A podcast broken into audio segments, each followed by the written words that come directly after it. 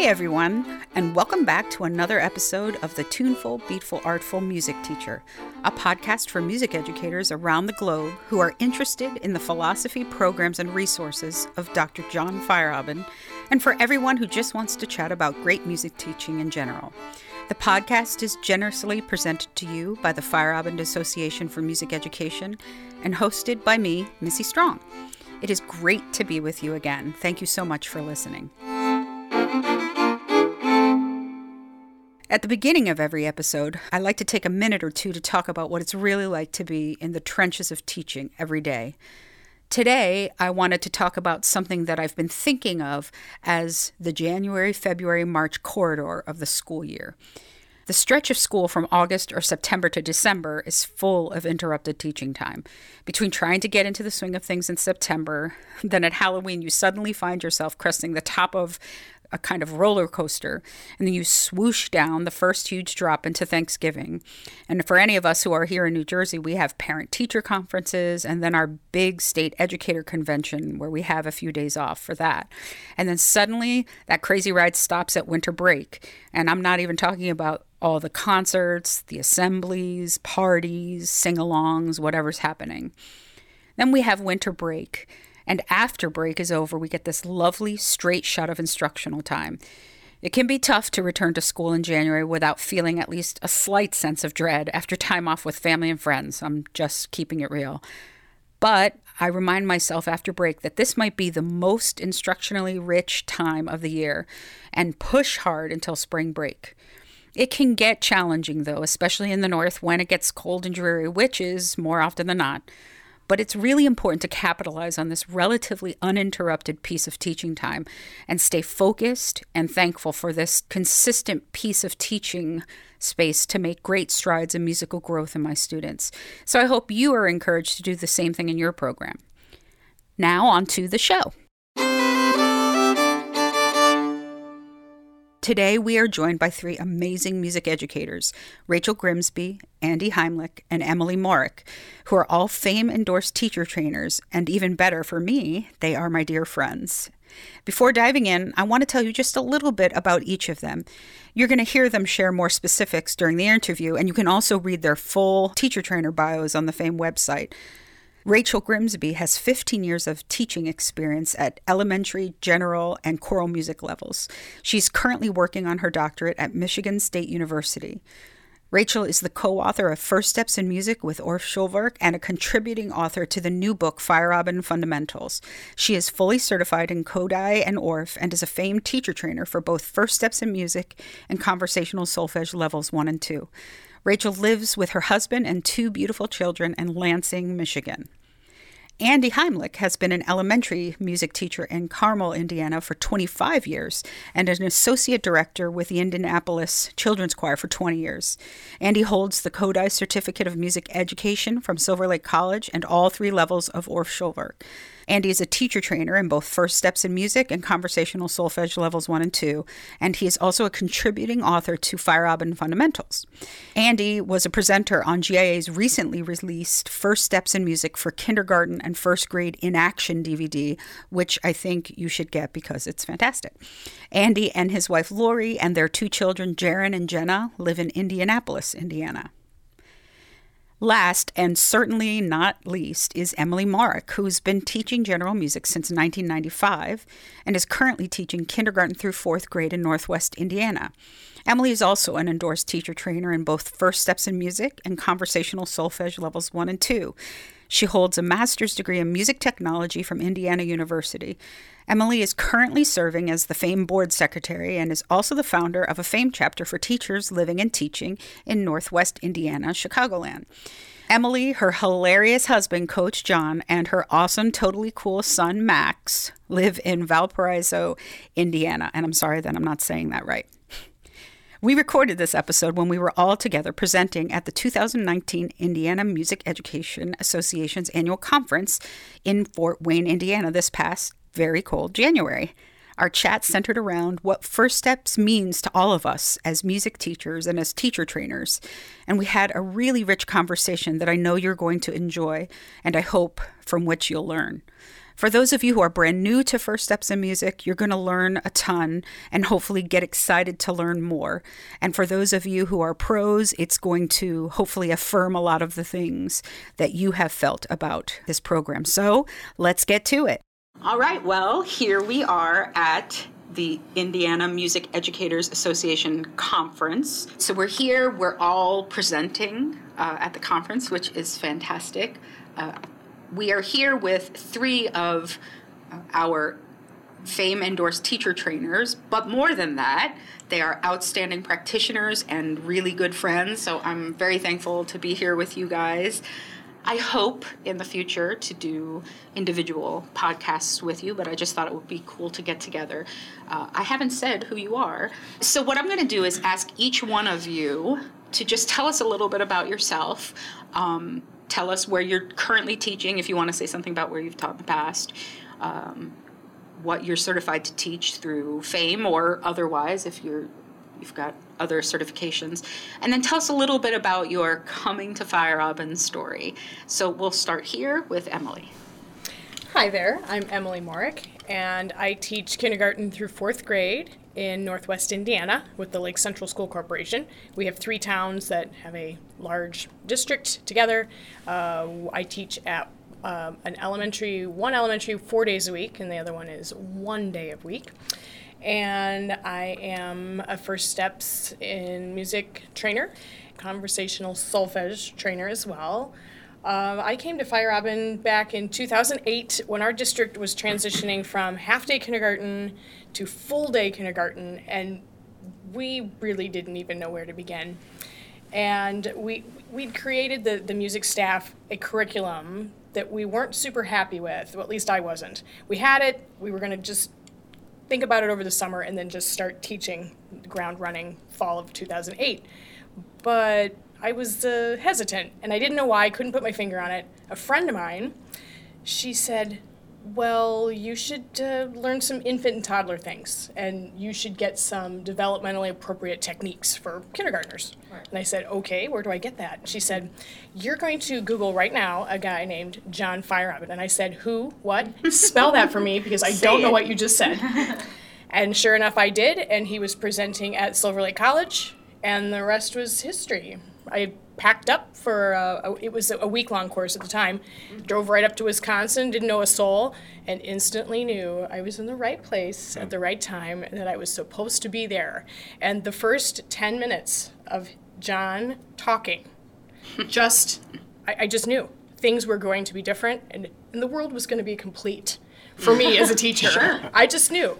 I was looking for that, and exactly that happened. Just what I needed. So then I went back the next summer, and the next summer, and the next summer, and if you say Silver Lake, I'll just drive up there right now. Let's just let's go. I, am ready. And Silver Lake, let's just take a moment um, and say Silver Lake is the home, sure, of Sister Lorna, but also the Nunhammers. My current obsession. We'll do a whole podcast on the Nunhammers later. All right, well, thank you very much, and thank you for being here and for all the work you do. I'm assuming what what is your position in the organization here, the IMEA? Uh, for the IMEA, uh, I serve right now as the General Music Division Chair. So I assist in locating talent, such as yourself, Missy, to come and, and Rachel too, to enjoy the conference with us and to uh, share your knowledge with our members. Okay, cool. All right, well, let's move on to your colleague, Andy. Yes, um, I'm Andy Heimlich, and I teach in Carmel, Indiana, which is a suburb on the north side of Indianapolis. And I've been there for 26 years. I teach kindergarten through fifth grade. And at the time when I started teaching, it was required that you had to get um, renew your license every five years, and you did that by getting uh, credit hours. And so I decided that I wanted to do my Orff levels, and the place where I was thinking about doing that would quit. So I was talking to a person that was connected with our Indiana Kodály Association, and I said, if I was going to get my Kodály certification, where should I go? And he said, well, you have to go to Sister Lorna and see her up at Silver Lake College. They so, have Nunhammers. Right, so, you're right. so that was in 1996. Hard to believe that that was that so many years ago. And I went up, and of course, John was teaching our solfege class. We had Sister for methods, but I had John for solfege. So that was when I first got to know John and was there for four summers getting my certification. Um, and he told us at the time to find what would best be the best fit for us as, as a teacher. So I was using the traditional Kodály sequence and knew of John's materials because he obviously talked about it. But he recommended maybe just teaching with the traditional Kodály way and feel comfortable with that and maybe look back at his materials. So then after that, and then I decided to jump in the Orff world. And then I did my three levels of Orff Schulwerk and completed that in 2005. And it was at that time when Anderson University then brought John for the first time to start teaching summer classes. And I took conversational solfege, and that's when really the light bulb turned on hmm. for me. Hmm. Because I took conversational solfege, which I had experienced with him, because that's the, the methodology that he was using in, in CS is what was happening in our solfege classes, of course, at a very higher level, being Sure. that we were doing But same concept. Right, but doing high levels of things with modes and so forth. But I knew this this was excellent work, and so um, so since then, uh, after making that switch of using both the first steps and conversational solfege in my teaching since 2005, I have then since apprenticed with John, and I'm certified to, as a teacher trainer in both CS and first steps. Excellent. That was really interesting. I didn't know that. Yes. Well, thank you for sharing. It's been a wonderful journey. Yeah. It ain't over yet. No. No. We got a long way to go, hopefully. Um, all right, well, let's move on to our other friend from out of state, Rachel. Hi, I'm Rachel Grimsby. Um, I'm originally from Virginia. That's where I taught uh, for the past 16 years, 16 years, I think. Um, and I um, and currently am a PhD student at uh, Michigan State University, uh, focusing on music education. My research interests are um, how students learn, um, especially students uh, with special needs, um, how they learn best, um, how music influences their learning, especially language acquisition, but also teaching um, pre service teachers and in service teachers how to work with students with special needs. Uh, pointing them to curriculum, guiding them in how they can uh, look at uh, their curriculum through universal design. Um, those are my research interests. Uh, how I came to know John is an interesting story. So I graduated from East Carolina in 2002. Got a job working in the school district that I graduated from in uh, Albemarle County. And uh, went to Virginia Music Educators Conference my first year. I wasn't going to go, um, but my elementary school music teacher, Elaine Brown, who was still teaching at Hollymead where I went, said, Rachel, you have to go. And I'm so glad I did because this guy named John Feierabend uh, was doing all these sessions and I decided to go, and it was unlike anything I've ever seen. I was like, this isn't what we did in undergrad. What is this? This Right. isn't music education. Right, right, right. Um, I'm having so much fun. Um, I love this isn't music education. I'm having so much fun. and music education is fun. but it always it, it it should be fun. It should be fun. And the fact is that it just the learning sequence seems so effortless for the students. And Sure. so I snuck out of his session early and I ran down to uh, the booth and I got in line first to buy the books um, without my husband knowing. like, I spent a little money at the conference. Um, and so I, I got the orig- like the original First Steps books that were hand bound Wow. in his basement. And um, Conversational Solfege was published first in I think 1998, so it was only four year like four years that I, I so I, I, pur- I purchased the purple book, and I brought them back to my classroom. And First Steps was really what I had the most ease in implementing. So I I, I did a variation of First Steps since my, my first year. Um, at Conversational Solfege, um, I didn't have the training. I had just Right. gone to a session. So the training really does make all of the difference. oh yes. Um, it really helped solidify the processes, but also understand what's happening with the children as they're learning in those processes. So, uh, 2005, no, 2008, I went to get my master's, and I remembered John from VMEA, and so I applied to Hartt because that's where I knew he was, Right. and so In I- Connecticut. In Connecticut, yep and I uh, did my master's with him, and just my teaching. Once I had my first steps training and my conversational solfege training, my te- my teaching was just uh, so like like Andy said, a light bulb just went off, and it was it was wonderful, and I. Um, it really it really changed how I looked at children and how they learn, um, and and that's how I I met John, and that's how I How interesting. I mean, we've all known each other for a while now, and I don't think I've heard. I think I may have spoken to you about that in one of our the tea chat that we did. I think. Um, but that's really interesting, and I, it's so funny. I think everybody has some kind of same, you know, outline of the same story with uh, meeting Dr. Feierabend and hearing his ideas uh, and this kind of perfect storm of the way he presents it with the fact that it's such solid uh, methodology and philosophy, yes I should say, first. Um, so, speaking of that, you know, obviously we know well, the four of us sitting here, that John often says um, he has this 30 year plan for his students. Um, I was hoping that, and you know, you don't have to go in order, you can just speak as you would like to.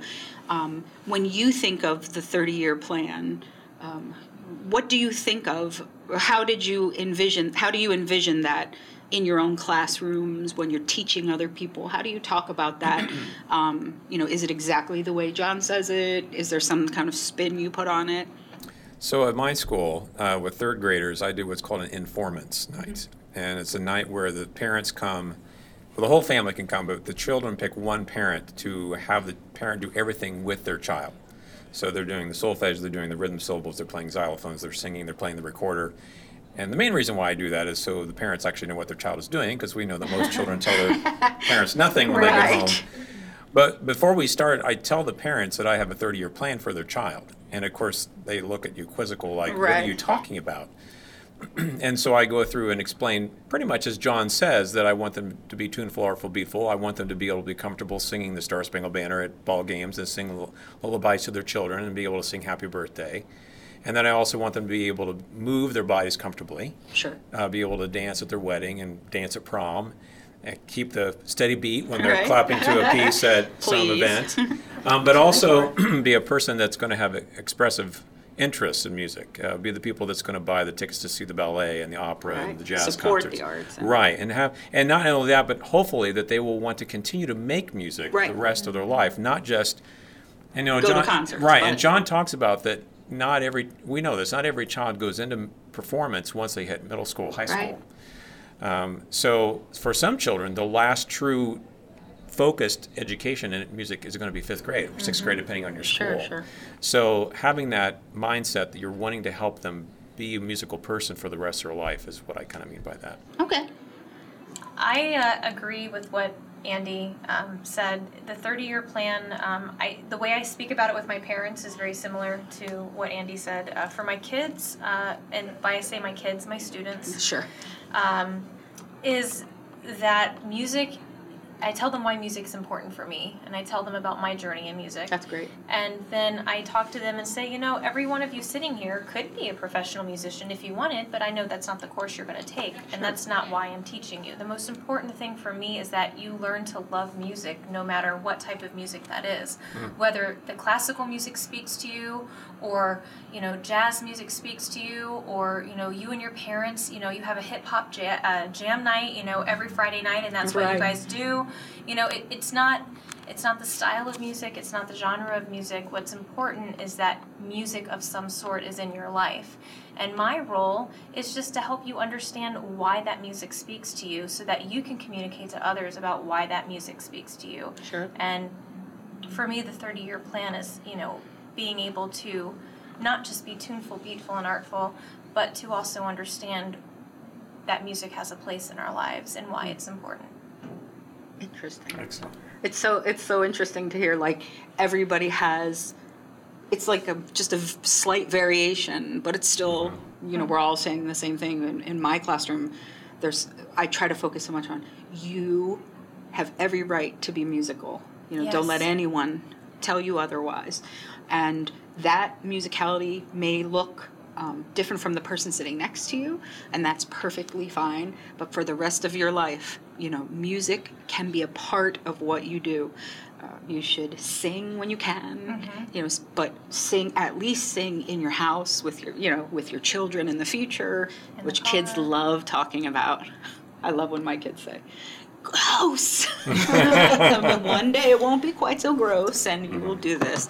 And so for me in my classroom, that's a big focus, which is when you leave here, my biggest hope for you is that music doesn't end. Right. here for you. And while I do want you, I definitely want you to at least support the arts by you know, purchasing music and listening to live music and going to the orchestra and going to your favorite band. I hope that you'll do something like in college. Maybe you can sing in the choir or you can, you know, you can do that. It's not just for the quote unquote musical people. You are a musical person. Mm-hmm. So, what about you, Emily? Do you have Well, it's kind of similar to what you've all said. Uh, the last day of fourth grade, I like to tell the kids at, at our little assembly, you know, you're musical beings, and whatever kind of music you enjoy, whatever is in your heart, you just go that way and dance around the living room Yeah. and sing like no one's listening and just go for it. I always tell them, go big or go home. Yeah. Because at the end of the day, it's it's you and your music, and it's personal. And in K one and two especially, we ask me sheets and those little subtle things Sure. that go home. Uh, the SongTale books, we, we talk about those with the uh, grown ups at literacy night, things like that, just little subtle things. But then when we get those uh, the the beat buddies out or lullaby buddies, little beanie right. babies, everyone picks one, which and- are wonderful. and the kids are so tender with them. And I say, someday you'll be doing this if you have a, a, a child of your own, or if it's your niece, your nephew, you're babysitting. These are skills. And the light bulbs go off at that moment because every child knows a baby. Yep. Every one of them. And then they want to know more. And sometimes we'll even do the, the finger plays and things with the, the Beat Buddy. Because again, oh, boys and girls, what they do in the old days. Right. Little children had to be entertained. And these are some of the things they did. So if you know anybody who needs to be entertained, Right. you have a skill. Yeah. You go home and share that. So Oh, that's um, awesome. yeah. and you can even plan. say you can even say um, I, I found myself in the past few years really encouraging the kids um, to do things at recess. Yes, so even yes. today Right. um, or when i see it i mean they think i'm a freak because if i if they're in like a morning lineup we call it before they go into their classrooms and i see kids doing like a counting out game i'm like going over clapping my hands like oh look at you making music. And I'm like okay dr strong. Um, but i'll say you know we just did chicken on a fence post and they love it and i'm like why not instead of playing football and where Right. everybody fights and play football. Coach uh, don't get mad at me. I'm not saying don't play football. I'm saying mix it up every once in a while. Do this game where you can actually run Yep. you know go outside. Right. and when they come back they're so happy. They're like we played at recess. Yeah, I'm always excited that my students want to play a game again with me. But I also say, you know, just because it's with me, I mean, you don't have to only do it with me. I say to them as an example, you don't learn that two plus two equals four in your math class, and then And you go to the grocery store and you say, well, I can't have these apples right together. i'm not in Right. i'm not in math right. class So why can't you do music in other places besides Right. With, and with saying math? to them, you know, music function first outside of a classroom. That's right. The classroom is just us trying to help. Um, where we wish that this was happening everywhere else, we know it's not. So I'm just trying to, I'm like kickstarting you. Go do this outside. And that's, I like when they come back and they're like, I was listening in the car and that music was in duple meter. And you're like, yes. Yes. Were you gonna um, say something? Oh no, just my students. Um, I would encourage them as well to go out to recess. And you mentioned chicken on the fence post, and that was one of my students' favorite game. And I had um, two rubber chickens. One that was mine that no one could use because a student bought that for me. Um, but the other one was one that they could come by. They knew it didn't matter if I was teaching. It didn't matter if I was planning. They just knocked on the door, and all they had to do was point, and they could take the rubber chicken out to recess and Oh, then that's awesome. bring it back out. Stealing that idea. Yes. Uh-huh. That is a Immediately. great You idea. had a designated spot for the chicken in your room. I had a designated spot for the chicken in the room. designated That's great. spot. Designated spot for the hula hoop. Designated spot for the ball. That is a good idea. And I often, when the weather was nice, would take them outside so that they could know that music can happen Yeah. in any space, Yeah. not just Yeah. in my room, but outside. And as you said, Missy, encouraging them, like, you like the song, you're having a lot of fun. Why don't you go home and teach it to your, your parents, or Yes. go home and teach it to your siblings, or Right. you know, you have cousins coming over, you have friends in the neighborhood. Especially uh, some of the schools that I taught, our our schools were so large that we had two music teachers. You know, like your friends in this class may not have played this game, so So why don't it. you teach it? And that's yours. Right. And you know, going outside to recess, like or or going through. My favorite thing is going through the cafeteria, and you know, they finish lunch because it takes them like five minutes to inhale their food, Right. And then they're sitting there for ten or fifteen minutes, and they're doing the hand clapping games, or they're singing great. the songs, or you know, my favorite one of my favorite memories is you know walking by a table of second graders who just learned Minister's Cat, and although Oh and, and they're ma- having it go around the table, and it's cacophonous in the you know the cafeteria, but they're just so beautiful and beautiful because they're in. It's like they're in this own little musical bubble, Right. And they were so focused on it, like they didn't even see me walk by. I was just like, It- things like that. That's why we do what we do. Yeah. is you it's know, like the 30 year plan happening now. Yes, and you see you. that, and you're like, "Ah, they're going to take this, and it's going to be with them forever. Right. And they're going to be on the floor, and they're going to play with their children or their grandchildren, and you know that that music's going to continue, and it's just really beautiful. Hmm. And we're helping preserve childhood because life moves so quickly these days and everyone is so connected electronically. It's nice to be connected emotionally and socially outside Yeah. and in all those places and to give them something to do to connect further and just to keep childhood going. right? Especially at um, the levels at which we teach. Yes. You know, if, if we can kind of hook them in, you know, now, uh, besides the fact that neurologically it's a great time, Yes. we have the saying in my class about every January. which is now, I have to talk to the fourth graders who are the oldest kids in my class. And I say, You, I sit them down and I say, You are a nine year old. Like, you are nine, maybe you're 10 you're nine, you're a child, um, and children play. That's what children do. I know that you're getting mixed messages uh, in this culture, and I love technology, so that's not, you know, I'm not saying I hate technology and all of that is bad, but I want you to know that childhood should be about playing, because not to sound too much like an old lady, but this is. This is it. In a right. few years, it, you are not going to be encouraged to play anymore. But in this classroom, you will you will be a child, uh, and I will protect that for you because soon you're moving past it. Well, and it's not just the social benefits of play. Play is how children learn. Absolutely. Right. I mean, and without that ability to, um, I, I'm a I'm a huge. Uh, I guess I could call myself a social con- a constructivist. You know, knowledge is socially constructed. You know, by engaging in conversation, that is where where we, we make meaning. You know, we share our knowledge and they share their knowledge, and we come to a, a shared understanding of what you know this is.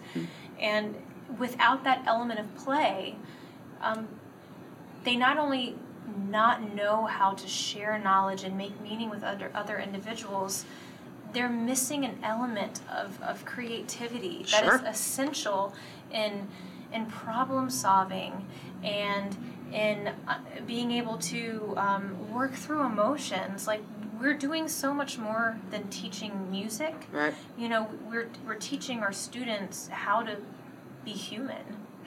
And how the world works. Right. Thank you, Chicken on a Fence Post, for teaching us about how the world works. All you need in life is a good rubber chicken, and you're gonna have a good time. Man, I wish that were true. My life would be so much easier. Maybe I should try it. Just have a rubber chicken. Just and walk to the it. airport I'm with a rubber chicken. There's that lady in a rubber chicken. That's the subtitle of the exactly. episode right That's there. right. All you need in life, is, Life a is a rubber rubber chicken. chicken. Um, Yes. I asked this same question uh, to Dr. Feierabend, so don't feel pressure. oh, no pressure. Um, I love the kind of concept of elevator pitch, which is, you know, anything that you have to kind of describe to somebody uh, with an intention to like provoke them or or get their interest. Um, it's funny because today at the end of the neuroscience session that I did, there was this guy who's like, "Give me the elevator pitch on why I need to talk to the young the people who teach the young people in our district. I mean, he was really good. He was he loved the session, but he's like, I'm a high school teacher and I want to get my, you know, Yeah. elementary people on board. I'm like, oh, here we go. You're going to regret you asked this. So, if somebody came to you, because there's tons of people who have not heard of First Steps in Music, what do you think is kind of the quintessential thing if you were talking let's just say you're talking to a music teacher why do you use first steps in music over and above something else anybody Research. research, Research. so for you that's a That's a big one. I Sure. mean, I mean, there's more to it than that. But to know that it has been shown that this particular method, based on a philosophy that is very grounded, and seeing the results that these children have, is amazing. And it's not just what John has said, but just in my own experience. And when I started, I mean, that's my own research. I Right. mean, here's where my students were before, teaching great, solid teaching, Yep. but then changing to using the first steps of music, unbelievable. right so just anecdotally you're seeing Right. massive improvement And just as a, a case in point, I couldn't ask for this any better. I did a fifth grade musical. My assistant principal got up just to say a word, and he said, It's very obvious that the children that are on the stage behind us, fifth graders, only got this way because of where they started back in kindergarten, first grade. wow Oh, And I thought, amazing. I mean, here's a guy, he wasn't a musician. Right. And he could even see Yeah. where it all started and where, and it just all built, and it's so solid. How can you, you can't, yeah you I've- can't say it's not good. Yeah, I, I was just talking to somebody and I said, I got to tell you, you know, I've I'll never forget. Somebody told me, so it must be 16 years ago. Like somebody said, "Oh, Missy's on another bandwagon. First it was music learning theory, then it was now it's this." And maybe a year ago he saw me and he's like, "Okay, I I give up. You're you're not on a bandwagon. You're actually you're Right. just in there." I was saying to somebody, I have never. I've had people say, "Oh, I struggle with this or I struggle with this," but I love this methodology. Never have I had a person come to me and say, "You know, I tried first steps. It just meh, Right. wasn't." Mm-hmm. And you would think at this juncture, with the amount of people I've seen and talked to, Yeah. Right. somebody would say, "What's wrong with me? You know, I'm not. I'm not doing it right. I just don't like it." Everybody. It, it's just so simple. They're like, it just makes sense. I think that's why you have Right. those light bulb mm-hmm. moments with John because he tapped into something. Emily? seemingly effortless assimilation. Mm-hmm. I, There you go. It just the the flow, the pacing, it's developmentally appropriate. We encourage the correct use of the child voice. Mm-hmm. We we take care of the voice. We have vocal health built into everything Right. we do. We start with warm ups. We go through fragments. We the creative element of improvisation, the joy of moving through the room and in space. Uh, the fact that there is something for every single child in that room to enjoy and to embrace. Even if they don't like every part of the lesson, mm-hmm. we're changing in about four minutes, three minutes, Right. five minutes. There's Hang something on. coming up.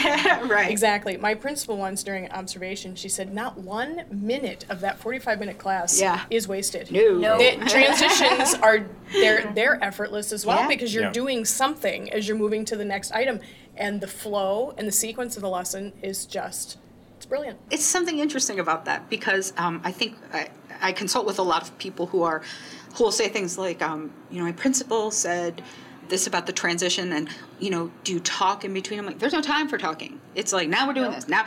But even if I were, if I only said, now we'll do this, the kids love it. Even if I, it- I don't need to be like everything we're doing today is about squirrels.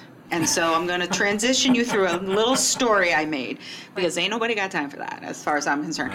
But it's so much fun. I mean, to the kid, it's just a bunch of singing and playing. Right. You know, they they're it doesn't matter if you make the transitions, you know, totally make sense and you go from a frog to a squirrel to a you know, it's just fun. It's just we go to music class and we have fun.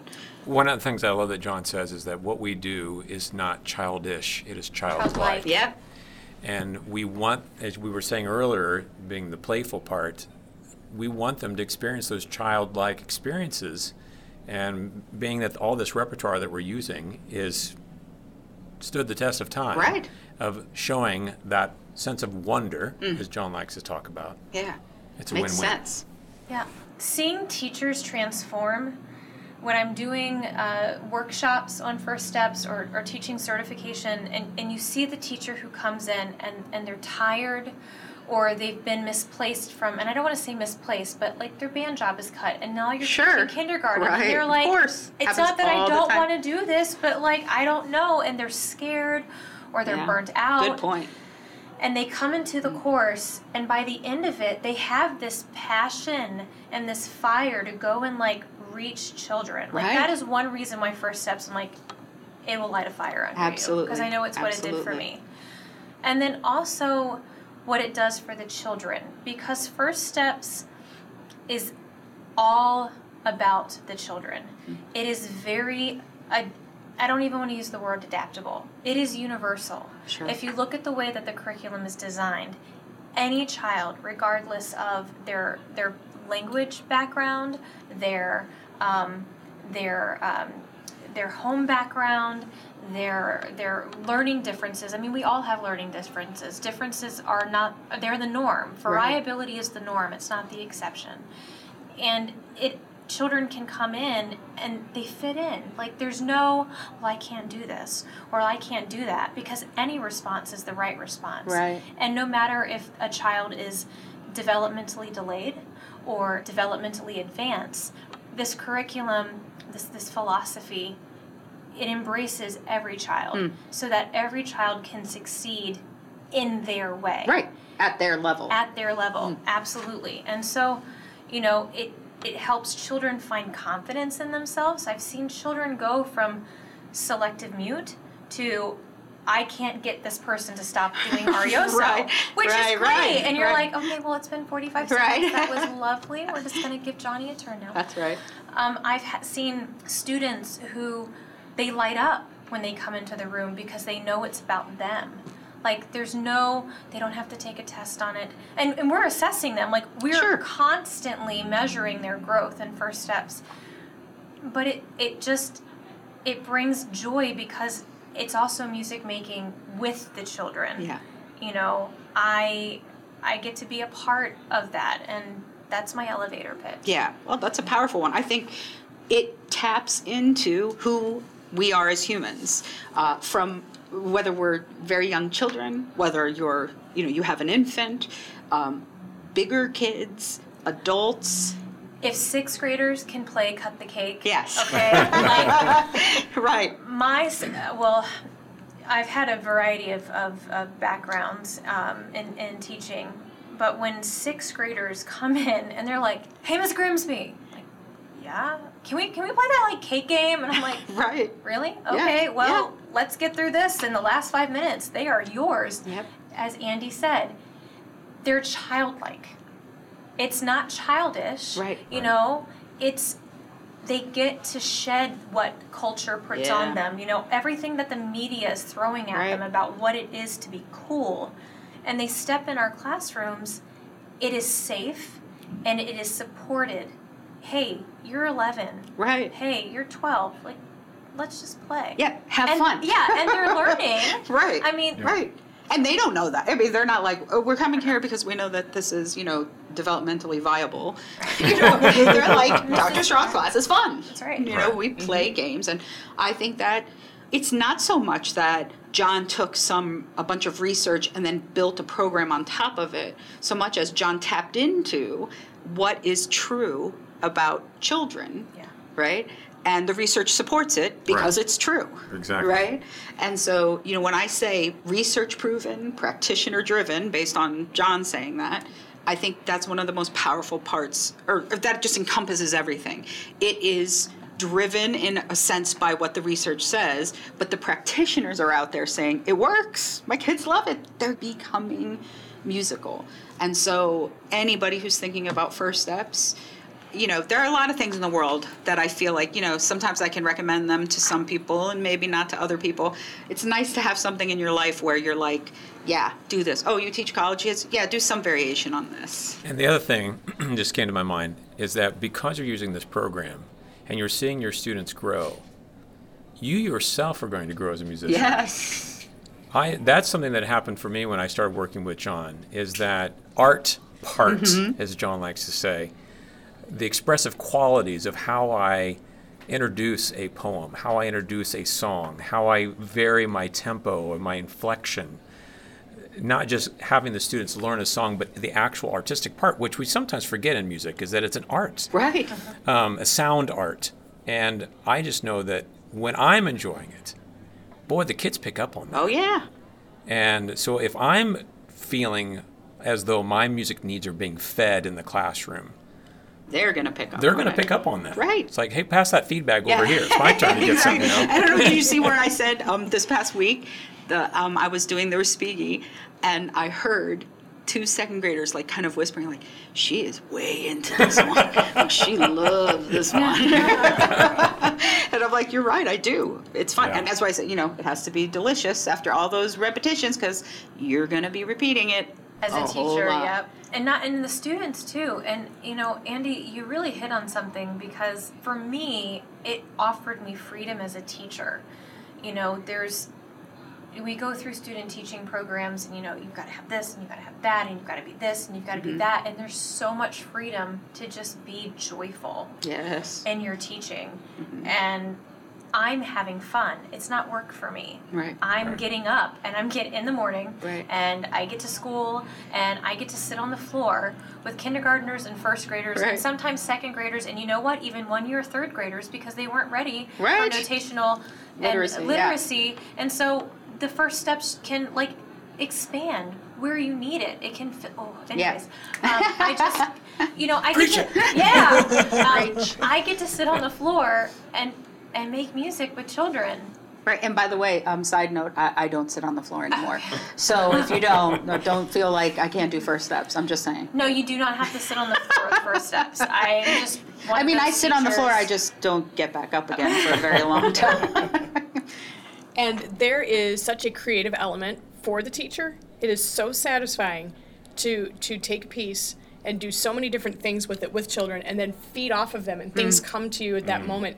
Is when we do the four by four method, which is the four repetitions within four lessons, you do need a lot of ways to present Sure, something. But my word, the the ideas that just come to you and uh, the, the props you can pull in, the the joy and Yeah. just it's it's unlimited. Yeah, and it, and it comes and it comes to you. I'm sorry to interrupt.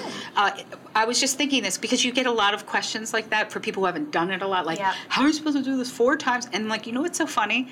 I don't. th- I never think about that because it comes to me as I do it because it's a natural thing. That's It's- true. The longer you do it, you're not counting the repetitions yeah. anymore. Yeah, I used to have to write like, okay, first do it with the puppet, then do this, and now I'm just like, like I'll be sitting there doing it, and I'll think, oh, this would be fun if I grab this stuffed animal. Yeah. The fun also is allowing the kids to tell you what to do. It is very open to uh, child student agency. Yeah. And so the children can go, Oh, Miss Grimsby, could we do it like this? And I'm Right. like, no, done it five times. Let's just do it five times more. And so they Exactly. get excited. And when they're coming up with those ideas, like they are sold. Yep. Like lock, stock, and barrel. They got are they're totally ready to go when when you know and they'll go through my puppet bag. Like i have things strategically placed. Like they know if it's in a certain area they can go. Well and of course this was when i was teaching in a classroom. Um, now i'm you know working on my phd but yeah, it's just fun when they get excited. A little kindergartner goes I, I asked what type of voices should we use? And this little this little boy goes Miss Grimsby, I think we should use a low voice for the grandpa and a high voice for the grandma. I'm like, dude, look at you making connections. Right, right, right. Mm-hmm. It's just, it's amazing. Mm. And the chances for children to be creative, not only in Oh, yeah. arioso, but in movement mm-hmm. exploration. And wow, it's, it's just unlimited. We're, we're asking our children to vocally improvise Yep. as kindergartners. That is huge. The thing that many college music majors can't do. Oh, and I remember being paralyzed Oh, yes. by Yeah. improvisation. Oh, yeah. And if I had if I had to do it all I'm over still again, And, and mm-hmm. I'm gonna I'm gonna end by saying this because I just spoke to two people who asked me, two high school people, how do we get young kids to to be the way you're talking about this tuneful, beatful, artful? I said, I think you're looking for some magic bullet. I have one for you. Make music with them. Mm-hmm. And he was just like, that's it? And I said, make music with them, play with them, sing with them, move with them, dance with them. But not just in elementary school. Like no, no, no, absolutely. But he was saying schoolers. his thing was how can I tell my the Oh, the feeder people Okay. and you know what should they do? Like he thought I was going to say just and I can't say get this first steps in music, but what I'm boiling it down to you Mm-hmm. is make music with them, engage musically with them. And then when it's the right time, catch them for notational literacy, right? Right. Um, that's it. It's it's not magic, it's how children learn and how human musical development works. That's why First Steps is such a fantastic tool and pragmatically there are three years of music lessons in the back of the book if you want to use them. Right. You know, when you have a band person panicking, saying, I just got moved, you know, I have to teach, I, I feel good saying to them, I'm here, I can actually solve this problem. There's so many problems I can't solve in the world. I'm going to give you this book, and I don't always believe in the concept of just giving a book to somebody, but here I do because this is going to change, And change your life. the book, like it is so, as Emily said, effortless. Like you could open it up and you have a pretty good idea. Like Yeah. the training is necessary. Like it Absolutely. really brings everything home. But until you can get that training, like if you can just purchase the book, Yep. like it is a really well thought out guide guideline. Yeah, and and it because it's so intuitive, I mm-hmm. think everybody can at least get started on it um, and get going and feel really good about it. And I encourage teachers who are new to First Steps to follow the lessons as they're written because we, we know John sequenced them. Right, And they are yeah. sequenced correctly. And then once you get through uh, a year or a semester or whatever time, you, you know which ones you're going to Yep. add something to. You've got 45 minutes, not 30. Yeah. You're going to take this. And, and like John says, it's, it's training wheels. Yep. And then when you take off on your own, you're writing your own lessons and um, doing them to your satisfaction. so what we're saying is first steps is good. Yes. I think do we good stuff. are we are we at a are we at a Oh, consensus I don't know. here? Is it good? I guess Is it's it okay. Great. I mean, there's some other stuff you could There's some use. adjectives. well, we can go with anyway. thank you guys so much for being willing to sit down. Uh, it's a pleasure to talk to you with a microphone in front of me or without it. Uh, I'm glad we're recording it though, so hopefully we'll encourage other people. And I look forward to speaking to you uh, in future podcasts about different stuff. We haven't even tapped into the eight step workout. We haven't, and so there's plenty to mine ahead. I hope that we've encouraged people who have begun using first steps, you know, to keep moving forward. Yes. Those who are considering it, that they can feel really good about it. And we've given them some reasons uh, why that is. So thank you for being here. Thanks for Thank you having for us. having us.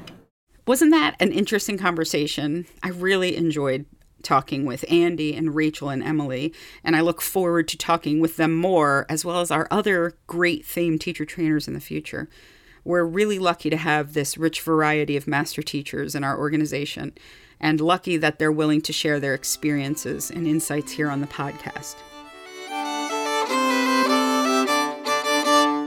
We're ending the episode with Ask Me Anything, where you can ask me anything within reason about Dr. Feierabend, FAME, music teaching, or me in my classroom or life as a music teacher. And today, our question comes to us from Owen H. He asks, What do you struggle with most in your classroom? Uh, this is a tough one to answer because unfortunately, there are more than a couple things with which I struggle. Um, the main kind of everyday classroom struggle that comes to mind is a kind of personal pet peeve of mine, and that is the monotony that, for me, often accompanies doing the same lesson four times in a row. So, in my school, uh, for example, on Monday, I teach four third grade classes, and I also teach four fourth grade classes uh, in succession. Now, I know a lot of you feel jealous about that, and there are some fantastic benefits to that. But for me, and I think just just has to do with my personality, it is difficult to give the same level of enthusiasm the third and fourth time delivering a lesson that I do the first two times, or sometimes, I'll be honest, the first time.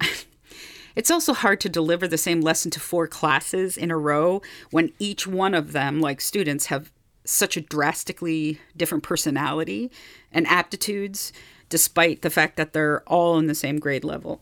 I constantly have to remind myself that each class, no matter where they are on the schedule, deserves my best. So I work myself up to get it done before they walk in the door. What's great about that kind of repetition, though, is that the lesson and my teaching get more efficient as I go, which is a great byproduct of doing the same lesson multiple times. I also wanted to talk about something pretty real to me lately, and that is the importance of parents who are truly supportive and encouraging to those that teach their children. These are the parents who are not only obviously involved and concerned with their child's success in life and in school, but those supportive parents, and you know who I'm talking about, who treat teachers not just with respect, but with true care and sympathy for what we have to deal with all day, and the fact that we also are human beings with um, lives outside of school. This year, there's a parent, for example, who kind of embodies this to me. She's really special to me and my colleagues. Her children are wonderful, not just well behaved kids, but kind, good natured, very funny uh, loving, and respectful. And she herself has been the same way, both to me and the rest of our faculty. There's no doubt that this parent loves her kids and would do anything for them. But the fact that she both highly values the staff of our elementary school and frequently tells us how much she values us has been of particular encouragement to me this year.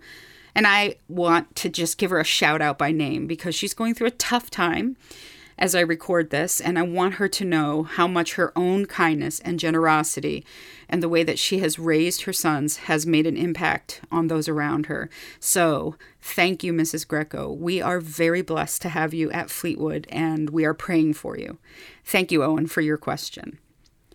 If you have questions you'd like me to answer or ideas for future podcasts, or just general questions, please email the show at tunefulbeatfulartfulpodcast at gmail.com. If you'd like to find out more about Dr. Feierabend and his programs and resources, visit www.giamusic.com slash Feierabend. The Tuneful, Beatful, Artful Music Teacher podcast is edited by Jeremy Strong, who also arranged the theme music, which was performed by Owen Robert Strong. My name is Missy Strong, and I am the host and executive producer of the podcast. Thank you so much for listening, and I hope it was helpful and encouraging to you. Please tune in for our next episode. And if you like the podcast, I hope that you would share it with others, give us a positive rating, and subscribe to it. Not in that order, any order really will work. And in the meantime, keep doing all you can to create a more tuneful, beatful, artful world.